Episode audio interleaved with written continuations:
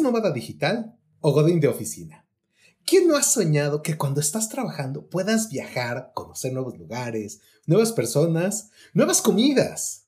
Se han creado nuevos sistemas laborales. Se ha creado una gran revolución porque puede ser remoto o híbrido, que puede ser de gran importancia para cuando tú te quieras contratar con alguna empresa. Pero ¿cómo te va a beneficiar en tus finanzas personales? Veamos cuáles son los puntos más importantes que debes de tomar en cuenta. Pero antes, suscríbete al canal y dale a la campanita para que no te pierdas ningún consejo. La conectividad. Al trabajar remotamente, debes de tener un muy buen plan de Internet para que no tengas ningún problema para cuando tú te conectes. Pero si tú lo compras internacionalmente, te puede salir sumamente caro. Es por ello que una de las opciones es las tarjetas eSIM. Aquí te dejo un enlace en las cuales yo te voy a mostrar cuáles son las tarjetas eSIM que yo he utilizado y que me han sido de muy buena utilidad y a un costo bastante accesible. Otra opción que también te puede ayudar muchísimo para ti como nómada digital es ir a un coworking. Tiene sus ventajas el ir a un coworking, que es bueno, uno, pues estás acompañado. Por lo regular puedes estar, hay planes en los que te pueden dar que tú puedes estar en una mesa y pues bueno, estar en conjunto con varias personas. Y por lo regular tienen una muy buena conectividad. También otra ventaja es de que si necesitas alguna impresión, llamadas, recibir algún cliente, pues ellos también te pueden ayudar. Y existen casi en todas las ciudades en las que tú puedas ir a trabajar.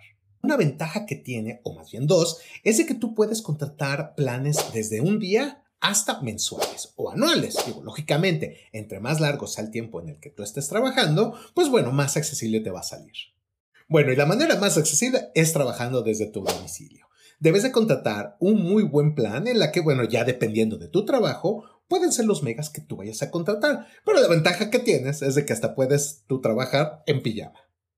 Tienes que transportar, vestirte, arreglarte, pues casi casi te levantas, te arreglas y ahora sí, a la junta.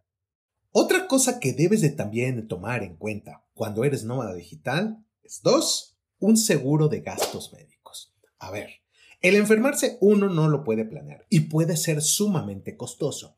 Hay algunos lugares, como en Europa, como en Italia, que pues te lo digo por experiencia propia, el tener una emergencia no te va a salir costoso o no te va a costar. Pero sí, si te enfermas en Estados Unidos, sí puede salirte sumamente caro el tú estar o tener alguna enfermedad allá.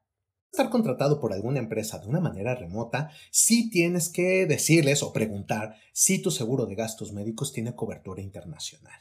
Eso sería sumamente importante a ti como nómada digital. Ahora, si tú lo contratas, tú como persona particular o individual, mi sugerencia es que lo contrates en el lugar o que lo contrates eh, en, el país en donde vayas a residir. ¿Por qué? Porque un seguro de gastos médicos internacional te puede salir muy costoso. Número 3. El banco donde te vayan a depositar.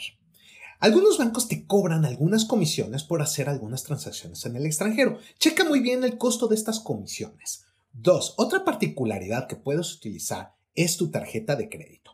La tarjeta de crédito por lo regular no te cobra ningún costo, pero algo que sí tienes que checar y visualizar y comparar es el tipo de cambio que te estén dando, que te esté dando el banco. ¿Por qué? Porque algunos te dan más y otros te dan menos. Entonces, chécalo muy bien.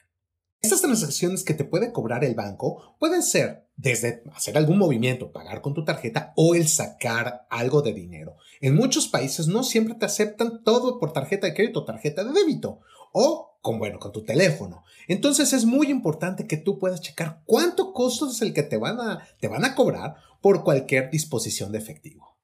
Número 4. El costo de la vida. No es lo mismo el costo de vida de París que el costo de vida de Buenos Aires.